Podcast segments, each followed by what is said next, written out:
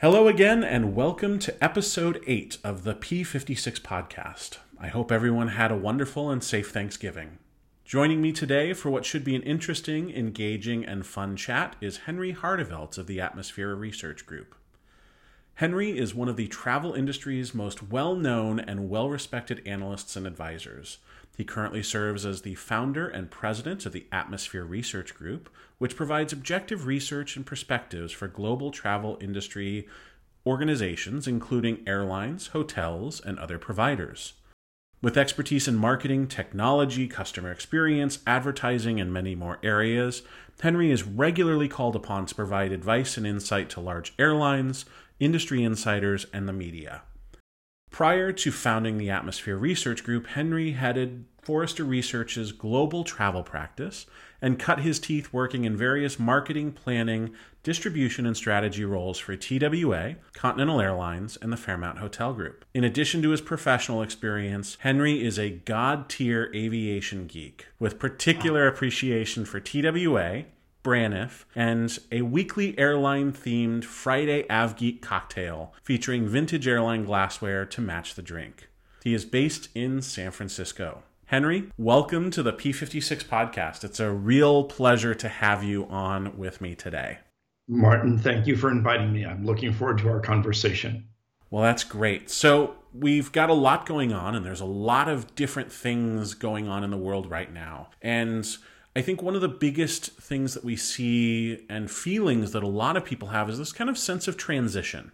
There is a lot of transition in the aviation industry, obviously, lots of transition in the greater world at large. And I want to talk more about what some of these different transitions and changes mean for the industry as a whole. First and foremost, obviously, we have a presidential transition that's coming about. And I wanted to see if you had any insights with regards to what potentially might come about from a new Biden administration and the potential effects that might have on the airline industry and any sure. other pieces of the airline business. Right.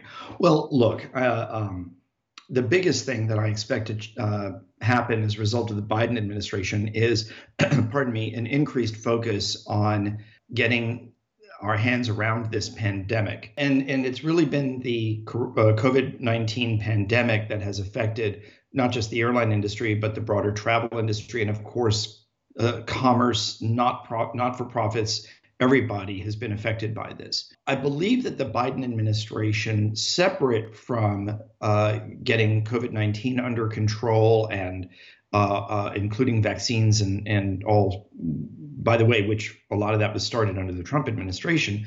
Um, I think that one thing the Biden administration will do is going to set about strengthening and, in some cases, repairing uh, a lot of our international relations. Uh, and that will likely result in easier access to the United States for qualified individuals from countries who should be able to come to the US, whether it's for business purposes or for personal reasons. So I expect that they will roll back or eliminate the uh, uh, restrictions on people coming from Muslim majority countries. Uh, they may make it easier for qualified international applicants to get visas to visit the United States, again, whether it's for work or for uh, personal and leisure purposes. You know, I think that that you will see the Biden administration try to elevate the U.S. back up into its previous role as a global leader and a an ally to many countries. What's unclear is how the Biden administration will approach China based on news reports that I've read, it appears that for now they may actually leave some of the tariffs in place. And that will could affect the airline industry in terms of orders from Chinese carriers for Boeing aircraft. Mm-hmm. It, depending on the state of US China relations, it could also affect the willingness of China to sit down uh, to negotiate an open skies agreement with the US I certainly wouldn't expect that early on in the Biden administration, but it's something that might, if things go well, possibly take place in the second half, uh, the last two years of the of his four-year term. The Biden administration has stated that uh, they want to be a very environmentally focused administration. And as part of that, they are going to look at ways to support the aviation industry in becoming more environmentally friendly, or at least responsible. So perhaps we will see the Biden administration increase funding for biofuels and other alternative sources of fuel. Uh, whether that's for general aviation or the airline industry remains to be seen. But you know, those are the things that I see happening, at least for now, with the Biden administration. I'll say this. I'll, I should say I'll add this. The Biden administration is probably not going to be uh, airline focused in terms of where it is putting its efforts. Not that they don't like airlines, not that they dislike airlines, but there are simply so many other issues at play yeah. that I don't think aviation is going to boil to the forefront of, of their concerns. Um, uh, the candidates that have been discussed being named to uh, be Treasury Secretary, I'm sorry, Transportation Secretary, um, are folks who have experience with transit, uh, not aviation. So that may give a hint of where they do intend to put their focus as an administration. But let's be honest, it, you know, I don't think they will ignore uh, airlines. Uh, the airline and aviation industry uh, is simply too large of a contributor to the U.S. GDP and is a critical way we uh, facilitate business and leisure travel, not only domestically, but uh, between the U.S. and foreign countries. Absolutely. That's a very interesting set of perspectives for what's potentially to come. I, I, think I'll put the little note in that if someone from the Biden transition team is listening, Henry and I are both available to serve as Secretary of Transportation. Um, we have very wide industry experience. But I think the other piece to this, and the comments about China in particular, I know in the last five to 10 years, it's been this kind of large untapped market for airline service in particular, and also a huge market for Boeing on the manufacturing side. Do we see potentially some of that travel returning as things return back to normal with vaccines in place and things like that? Yeah, Martin, at this point, I do. In conversations that I've had with tr- corporate travel managers and other travel buyers, uh, excuse me, um, you know, they are saying that that they are looking at their international travel uh, and trying to plan for it for 2021, with the caveat that there's a lot of uncertainty and a belief that 2021 will be the start of rebuilding. Um, uh, and there's so much uncertainty about when vaccines will become available uh, and how they will be available worldwide, when it will be safe for people to resume uh, long haul travel that no one is willing to say, absolutely, we're going to get back to 100% of our pre COVID travel to China in 2021. What I anticipate happening is that as vaccines become available in the US and in China, and people are vaccinated, and companies feel that US China travel is safe from their duty of care responsibilities, that they will allow that to resume. Um, some of it has continued. I think we need to acknowledge that there has been travel between the US and China throughout the pandemic uh, uh, because there is still business being done and there is, you know, things are still being made in China for export to the United States and other countries. What I expect we will see happen is the return of nonstops from either secondary gateway cities uh, to primary gateways in China, namely Shanghai and Beijing, and as well as the resumption of United's nonstops from its San Francisco Trans Pacific Gateway to secondary markets in China. Um, it will be interesting also to see how the uh, US carriers work with their uh, uh, China based counterparts uh, on cooperation uh, uh, and um, when and how they rebuild their U.S. China route networks. It will be int- it will be fascinating to see what comes of that in the future, particularly given some of the geopolitical aspects of the way things have gone and the way things will likely go in the future. Mm-hmm. So I wanted to switch gears a little bit to another kind of transitional piece in the airline industry and in the aviation industry as a whole this week, uh, with Boeing's 737 MAX being uh, having received a type rating from the FAA and allowing airlines to begin to ramp the aircraft up to begin service in the next month to three months.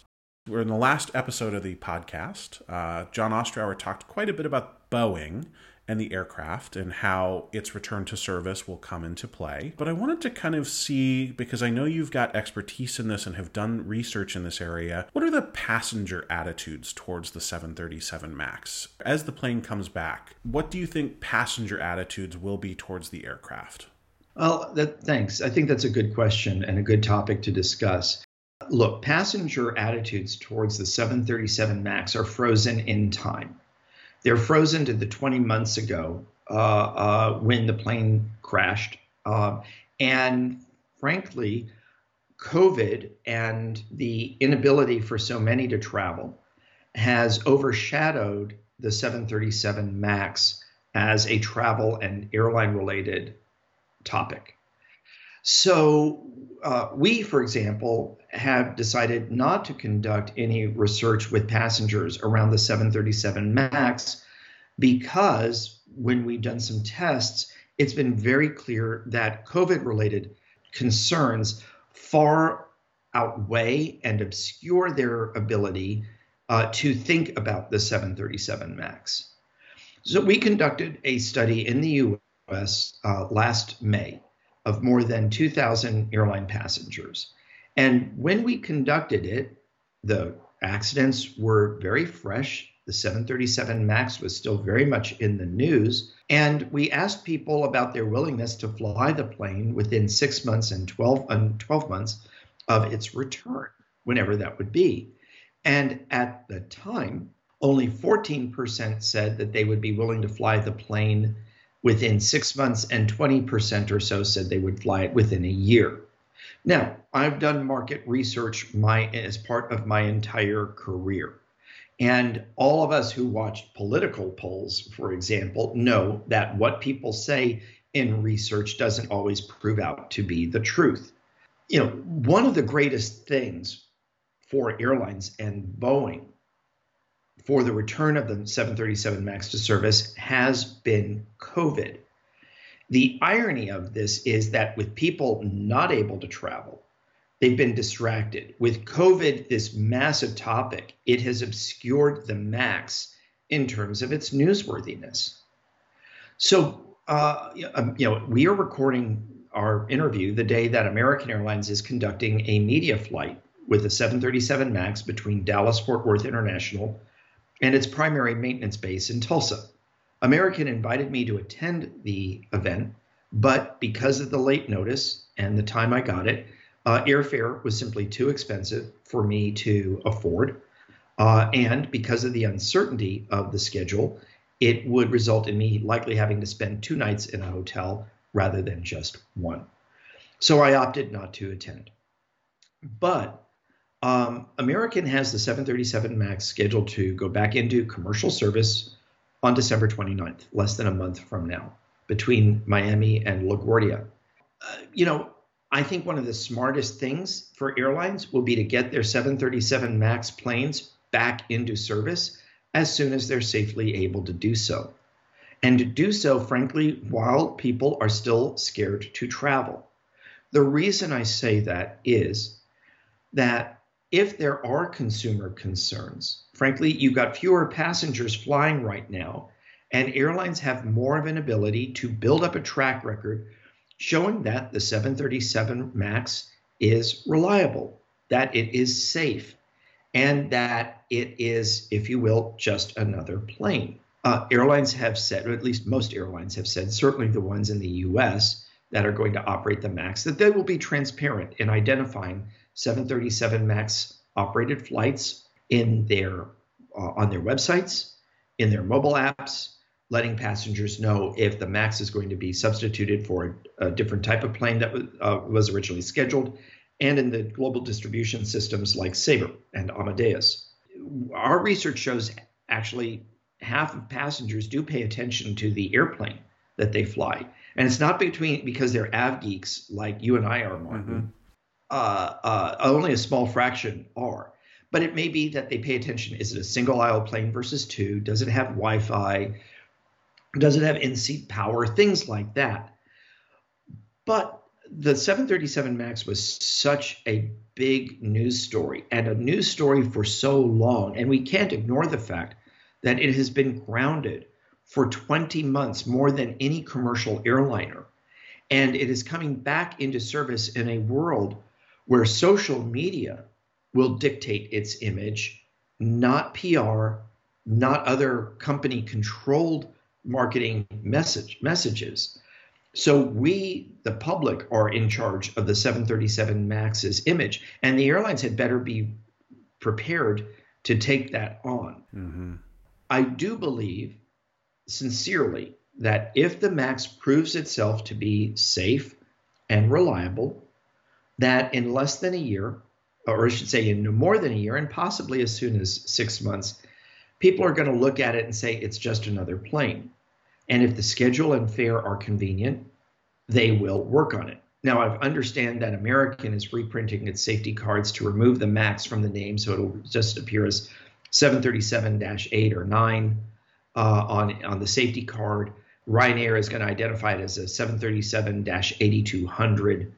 Uh, I can understand why airlines may choose to minimize the presence of the word MAX uh, where they can, but they're not going to completely obliterate it. They're not going to completely hide it. And honestly, I think people within a year, if not sooner, are going to be more concerned about the fundamentals. You know, is will I be able to feel my ankle, my ankles when I get off the plane, or is the legroom so tight that I won't? Is there Wi-Fi? Is there power? Is there in-seat entertainment? Uh, you know, can I get my carry-on bag in the overhead bin?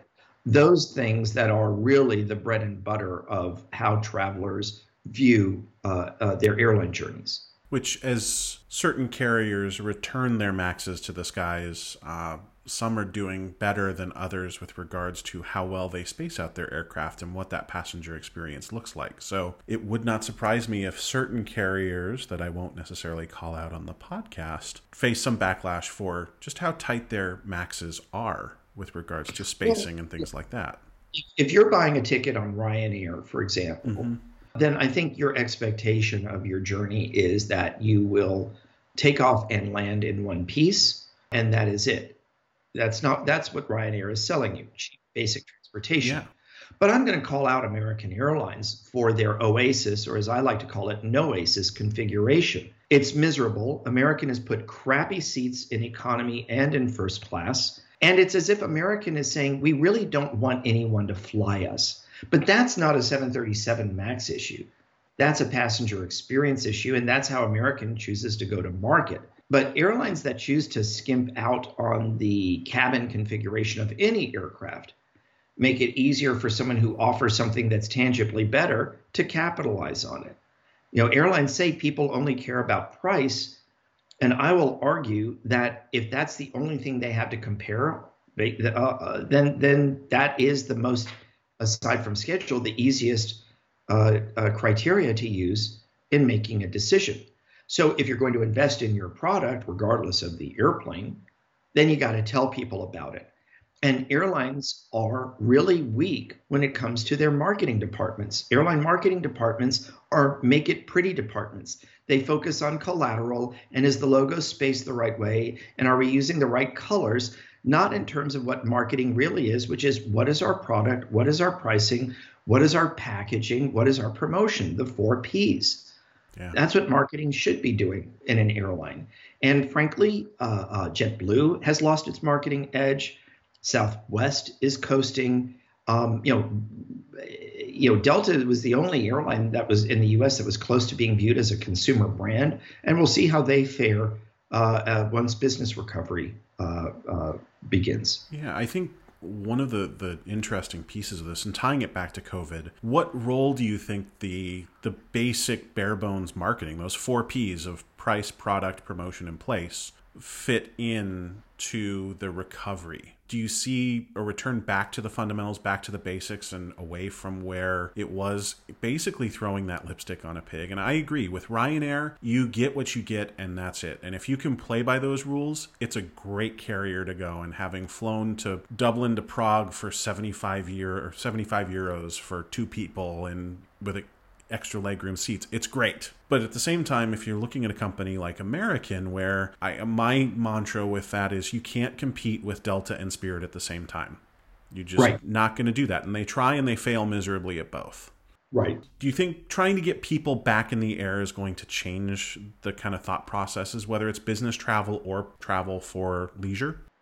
Yeah, we are already starting to see airlines layer in a little bit of digital advertising to tell people, hey, start thinking about traveling. When you're ready to take a trip, we're going to be here, you know, and tempting us with these beautiful images of some of the glorious destinations that they serve, whether it's a you know classic city, a beach destination, a ski destination, uh, some big uh, uh, contemporary city, or whatever it may be. Uh, and that's what they should be doing right now, telling people, you know, it will be okay to travel. And when you are ready to travel, we'll be ready to take you there. You know, I think a lot of people have the expectation that January 1st is this flash cut between 2020, this year of dread, and 2021, a new fresh year. And that ain't it, kids. That is not going to be the way it works.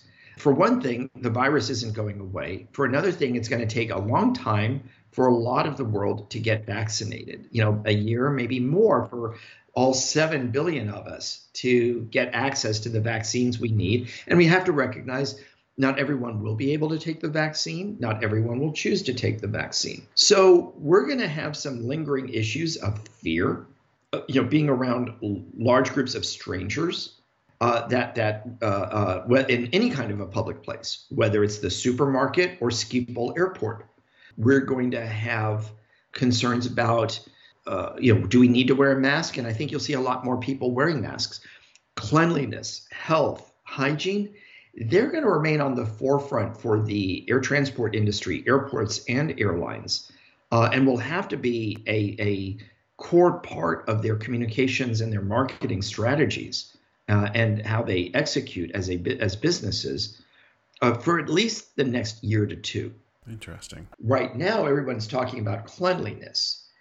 A year from now, I would expect to see cleanliness be more of what in marketing speak we call a support point. So it won't be the lead, but it is a, something that would be used to reinforce the airline as one that it would like you to consider. And I think we will go back to more traditional messaging, route networks and cities, schedules, price, frequent flyer programs, credit card tie ins, things like that. What disappoints me is no airline I have spoken with yet has said that they view COVID as an opportunity to rethink and reinvent themselves from a marketing standpoint. And in fact, all departments have.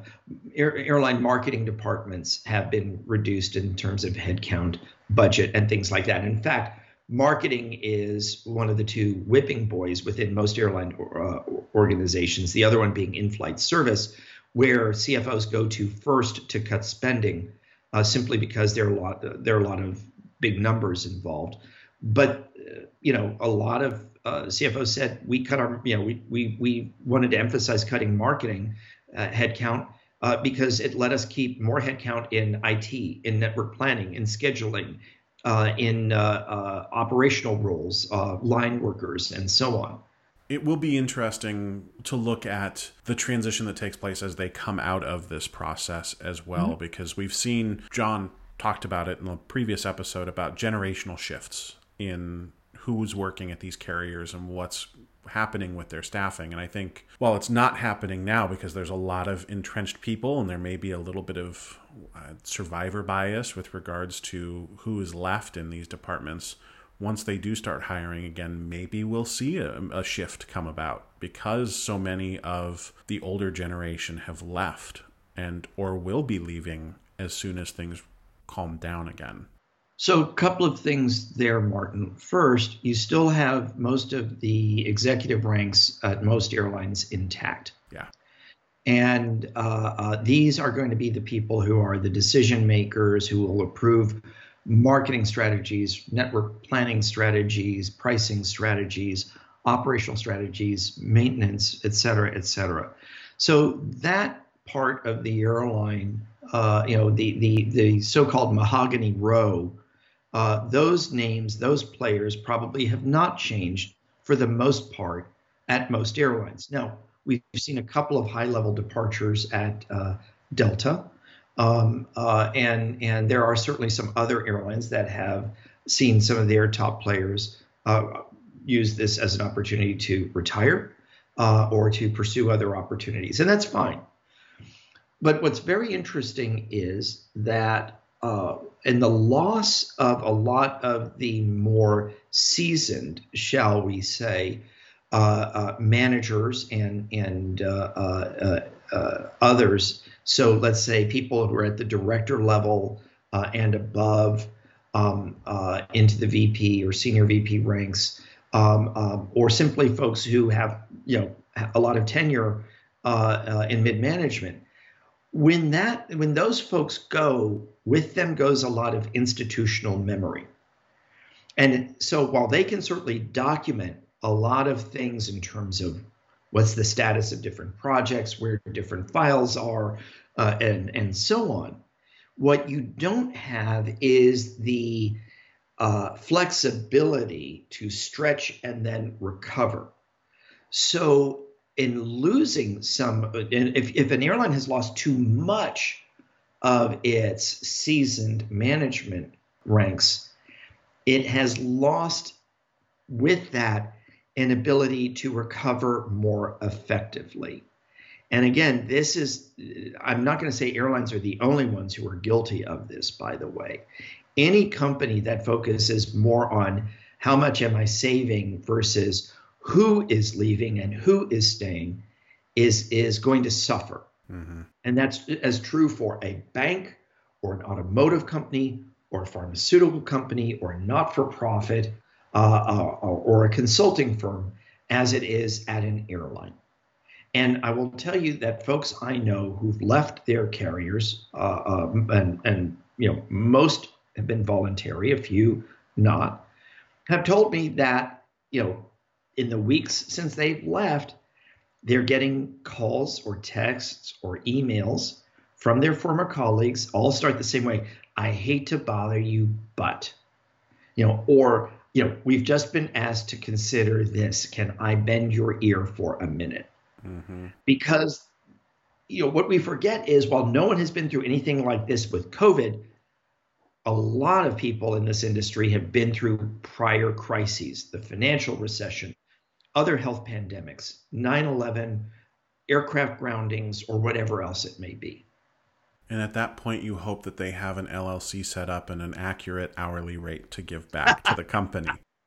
So, you, know, you know what? Uh, uh, uh, I think more than a few, I think, are, are, are doing that right now. I hope they are. This is actually, this conversation has been a great segue to my next question and topic that's been, I think, the topic du jour in the last 48 hours, at least among aviation business Twitter and others that I've seen in conversation. And that's an article that was published this week by the Wall Street Journal that included an estimate that anywhere between 19% and 38% of business travel that existed before the pandemic will not be returning as the recovery continues and as a vaccine is distributed. Do you agree with this fact that business travel, that a certain percentage of it is just gone and will not return? Or is there yeah. a piece that's missing to this potential assertion?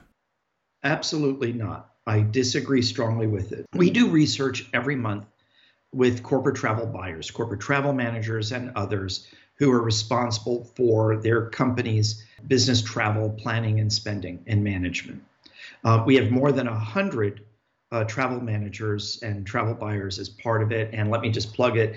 If you are listening to this and you would like to join the corporate travel panel, please email me, henry at atmosphereresearch.com, and I'll get you signed up. But what our research shows is that right now, 93% of the travel managers expect they, their businesses to recover to full pre COVID levels of spending within the next five years. And in fact, the majority of them expect to be back at 100% sometime between 2023 and 2024. Only 7% say that they do not currently expect to return to 100% within the next five years. Now, there are caveats, of course state of the vaccine availability, state of the, their employees to travel for business when and where they need to, all sorts of things like that. There's been a growing recognition that these distant meetings, the Microsoft Teams and Zoom and GoToWebinar and all of that, are helpful, they're functional, but they're not as fulfilling as in person.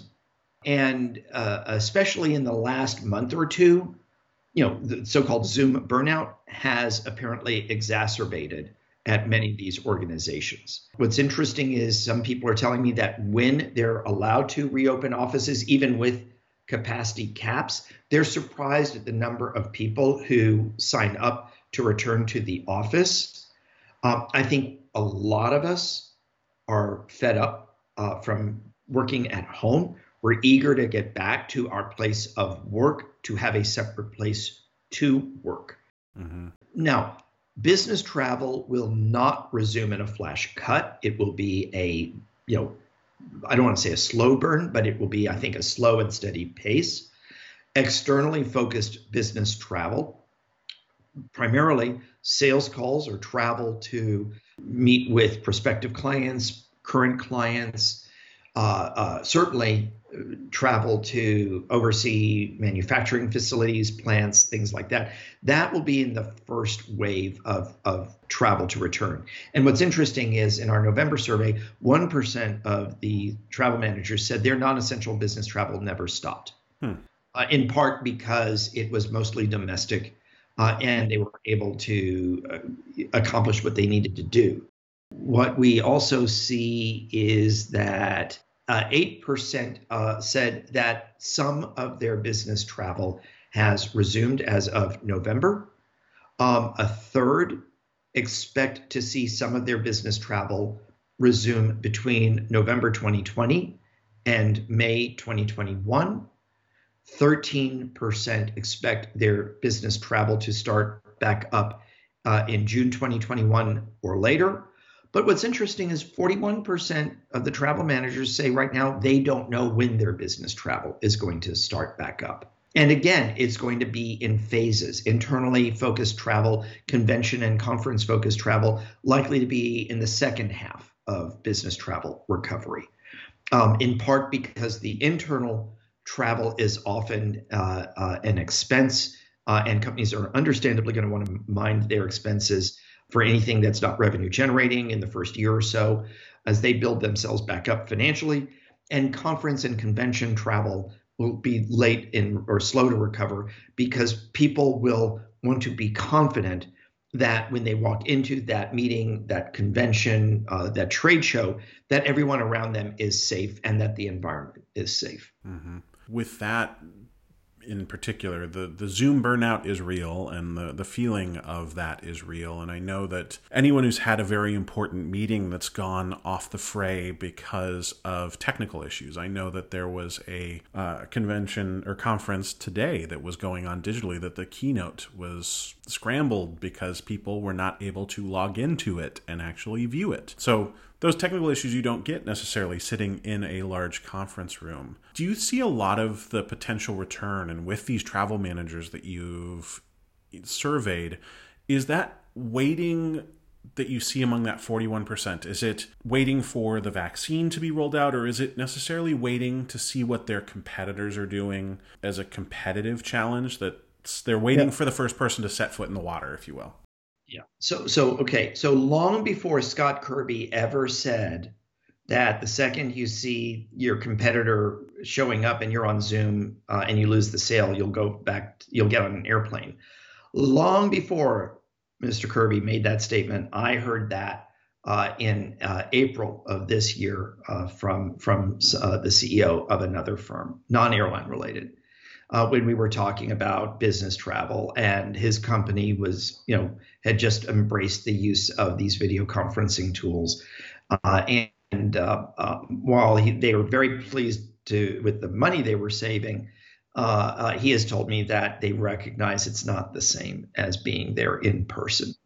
So, you know, I, I the 41% who are uncertain uh, uh, tell me that it's more related to health and safety than anything else.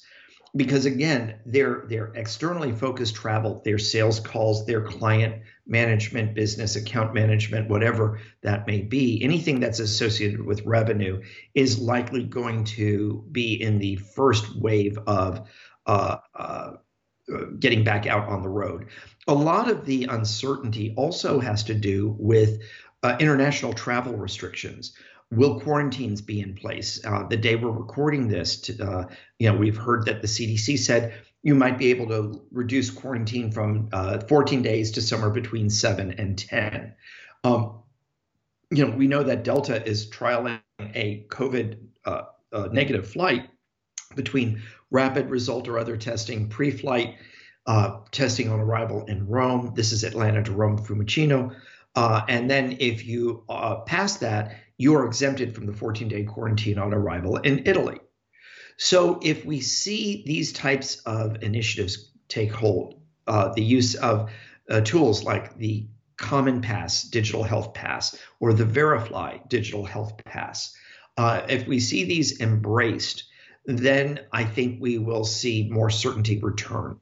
But travel managers are not the ones in control of this. They're looking at public health organizations and guidelines. Uh, they are looking at the data. Uh, you know, they're in some cases they may have corporate security people who are providing uh, uh, advice to them, or risk assessment organizations who are providing advice to them. And and you know what? I got to respect the fact that you've got four in ten travel managers who are brave enough to say, we don't know, and I'm not going to commit to a particular month in a survey to answer a question, I'm going to just say, I don't know. There's nothing wrong with that. I, I agree. I think that's a, a really safe estimate to make and it, it shows respect for the employees as well that are trying to potentially make these trips or that will be making these trips and then in the future when they do start ramping this up this is actually another good segue to just a thought of if you were to put your thinking cap on and look at business travel, which business travel is a significant driver of airline profits, particularly with the big three legacy carriers and even Southwest as well, as well as the other smaller carriers. How do you think COVID 19 and the recovery from the economic effects for this for the airlines how will the business of business travel change? Will it change much at all? Will it be more lucrative, less lucrative? What changes do you think might come about from that? Well, I think business travel will still be a more lucrative product line for for or, segment for airlines to pursue. Uh, you know, obviously, uh, when we come out of this, I'm expecting a lot of companies are going to clamp down on premium cabin travel. Uh, they may further restrict it, they may eliminate it, but they will probably say rather than sending everybody back to coach on long haul flights, we'll do premium economy instead. So, you know, flash back to 1989, people got bumped out 1990, I'm sorry, 1979, 1980, uh, and so on. People got bumped out of first class into business class. Uh, uh, and now you'll see people go into premium economy, which is the 21st century version of business class. Uh, on the other hand, again, in talking with the travel managers, one of the things they recognize is when people do start traveling again, they're going to be very concerned about their health, their wellness, and their well being. And travel managers have told me that they are starting to hear from department heads and, in some cases, employees directly saying, if I'm not going long haul in premium, you know, in business class, I refuse to travel because when I'm in business class, I'm in a pod like seat and I feel safer. And if I'm not in that pod like seat, then I won't feel as safe. And if I don't feel safe, I'm not going. Now, granted, if we got these vaccines that are 90 plus percent effective, that's great. But, you know, 90 plus percent effective is not 100 percent. Um, I think, you know, I, I, I, I would not be surprised if we, you know, saw airlines increase the size of their premium economy cabins, but whether that comes at the expense of business class, standard coach, or both remains to be seen. The business travel managers that I'm speaking with and surveying tell me that that right now, uh, the majority of them aren't planning to cut back on their uh, long haul uh, business travel uh, uh, flying in terms of or downgrading people. Uh, but again, they all say that a lot will depend on their industry, the state of their business, um, and other factors. If we see business in general recover well, that will certainly help the airlines. If we see a slow business recovery, if the economists say we are in a recession, if economic metrics are are uh, poor, then I expect businesses are going to say, guess what? Everybody's going back, you know, going into premium economy, or in some cases, all the way to the back, and you're just going to have to grin and bear it. Uh, and and you know what? If we've got high unemployment and people can't find jobs elsewhere, they'll have to grit their teeth or not travel. On the other hand, if we see uh, uh, companies hiring, if the job market improves dramatically, and someone says, you know what, you're not treating me very well, but this guy down the street just recruited me, and their business policy, their business travel policy is business class, companies are going to have to be, you know, they're going to be forced to respond. In some cases, you're run by your dumbest competitor.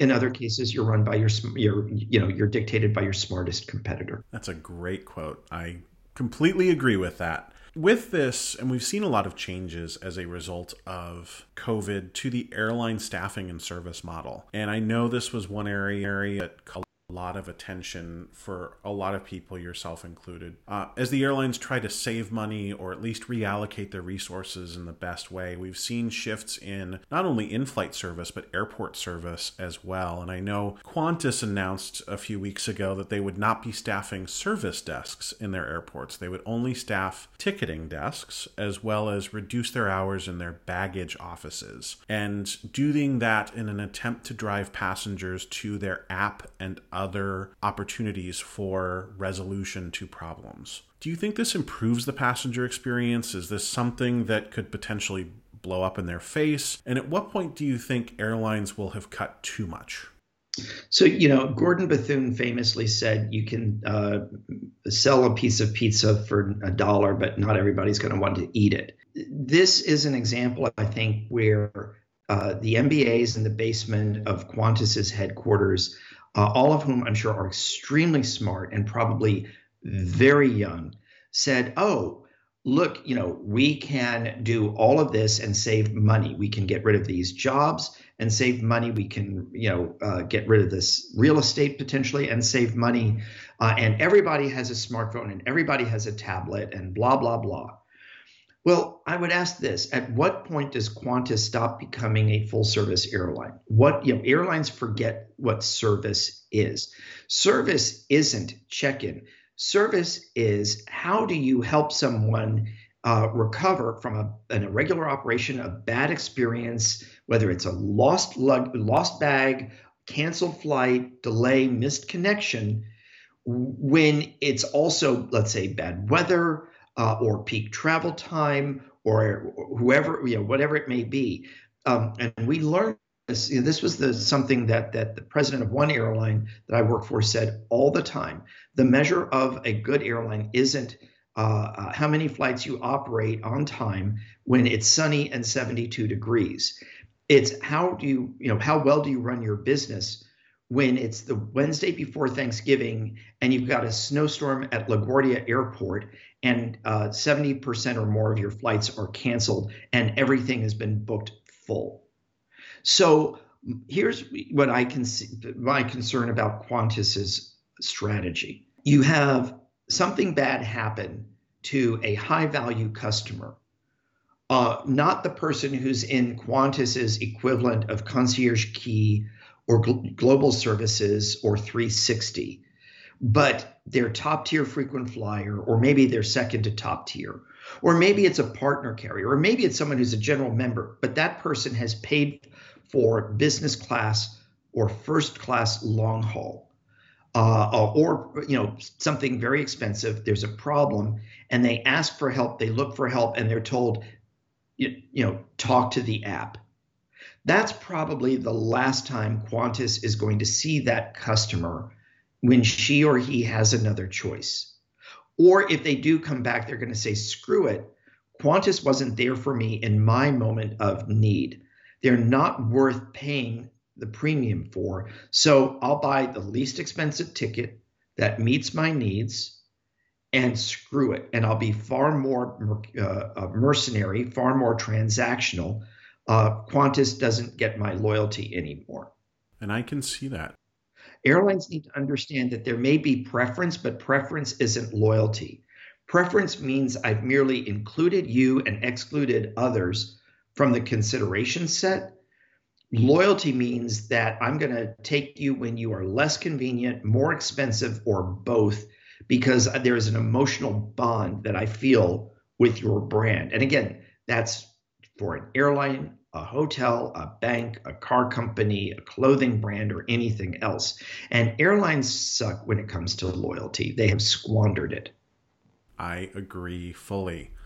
So, I have a couple more questions before we uh, finish this fun conversation. Both you and I are avid students of airline and aviation history.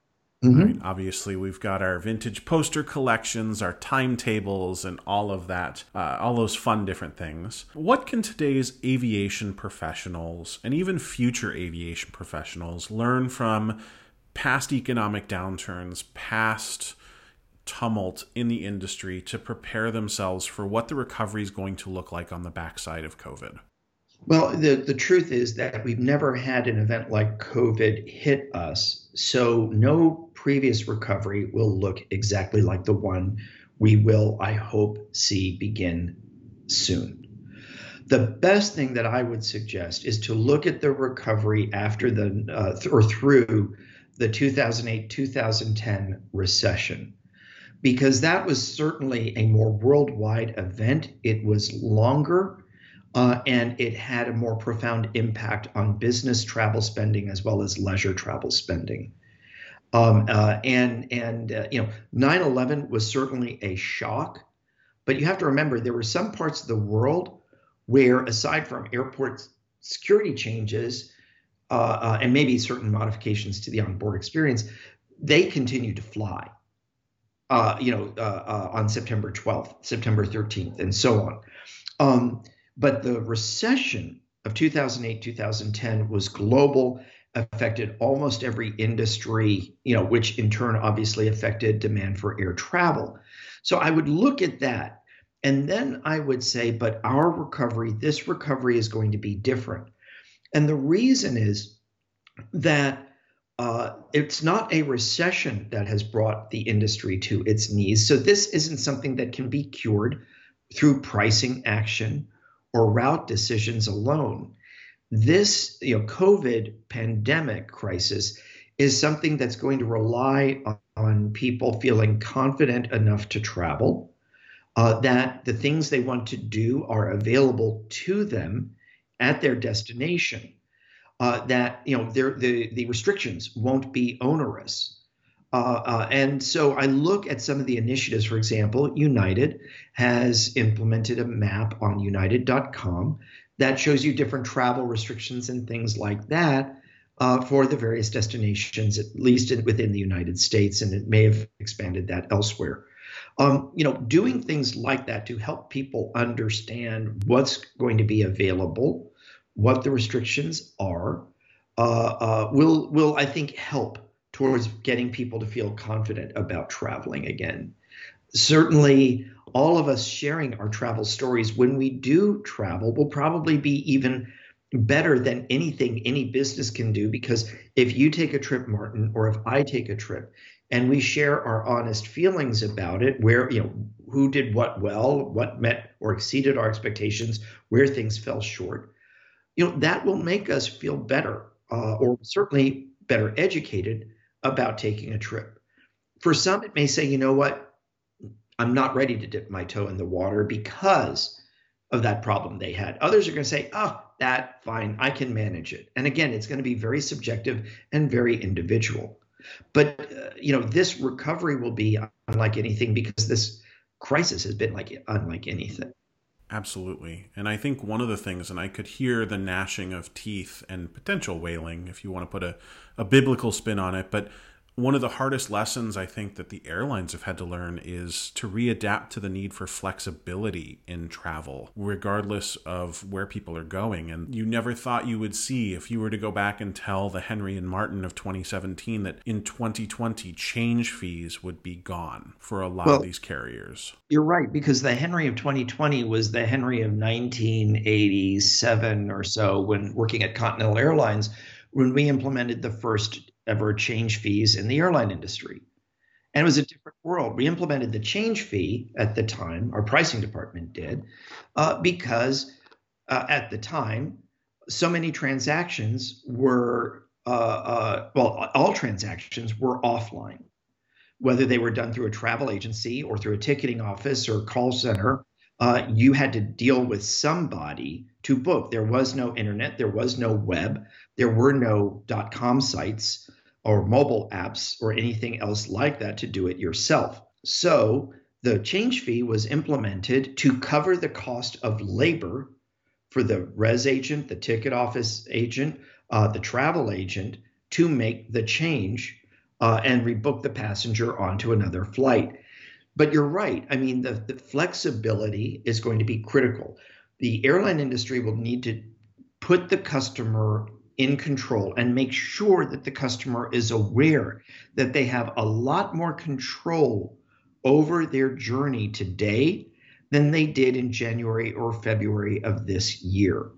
And for the once a year flyer or the twice a year flyer who still hasn't been on a plane this year, who hasn't flown and may not necessarily have friends or family who have, uh, you know, it will be very important going back to what we talked about in terms of marketing this, for airlines to let people know you have far more control over your journey than you have had in the past.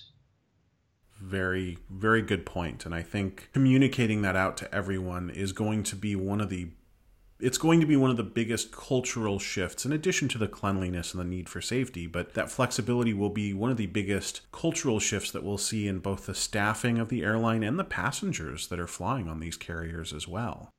Right. Now you know one of the things that we've seen some airlines say is we'll let you fly standby for free make same day changes without penalty. And that certainly is going to have an impact at you know once we get back to stronger travel levels uh, uh, of uh, people standing around at an airport. So, how airlines invest in technology, both internally uh, and uh, con- customer facing, will be important.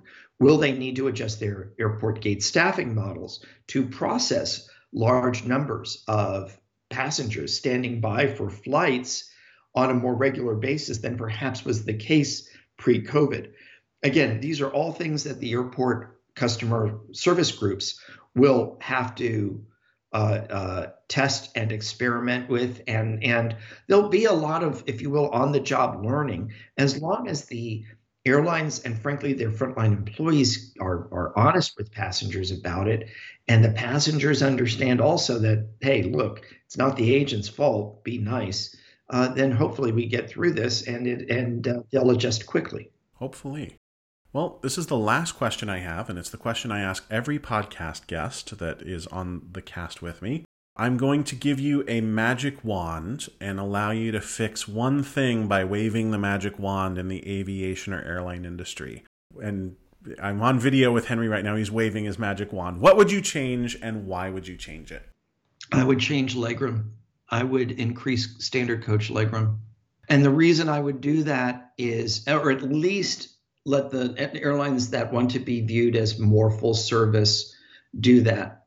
I would like to see more differentiation between carriers. They are far too many are just, as I said years ago, a homogenous blob.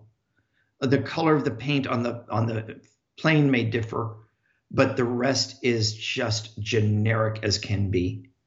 Uh, so I would like to see them at least some focus more on legroom, because for one thing, uh, there's I think a safety benefit uh, in case of emergency egress. For another thing, you're going to have people with lingering concerns about proximity to others, even though we know the cabin of an airline an airliner right now is probably one of the safest places from a health standpoint that you can be.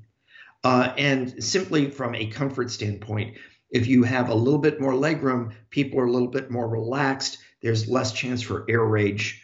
Uh, there's less chance for unpleasantness. Uh, I think everybody is just a little bit happier. And that works for both the passengers and the crew. As someone who is taller and who has had plenty of experiences in tight aircraft cabins. I 100% completely agree, and I would I would fully support the waving of that wand, if you will. Yeah. Well, Henry, is there anything else you wanted to chat about, or anything else you wanted to share, or any questions you want me to ask? Uh, no, I mean I've enjoyed this. It's I have too. Uh, for the Av geeks out there, uh, uh follow me on Twitter uh, at h Harteveldt. Every Friday, I uh, post a cocktail uh, in the afternoon in a vintage airline uh, beverage glass, uh, uh some of which date back to the 1940s. Uh, so um, uh, you know, it's that's fun. but um, no, Martin, I really appreciate being invited. I hope that this has been informative and productive and useful for your listeners, and appreciate the invitation. Thank you so much. As as Henry just said, he he stole my line, but I'm okay with that. So Henry, thank you for joining me on the podcast this week. I will remind everyone of this, and it will be in the podcast description as well. Uh, you can find Henry's insights and weekly AvGeek cocktails by following him on Twitter at hharteveldt. And as always, if you have questions, comments, or other feedback for me or the podcast as a whole, uh, you are welcome to email p56podcast at gmail.com or find the P56 podcast on Instagram or Twitter, or at Martin Rotler on Instagram or Twitter. Henry, thank you for joining me, and to the listeners, thank you for listening and have a great day. We'll see you in a week or so with a fascinating episode with friends from the Airline Pilots Association. Have a great week.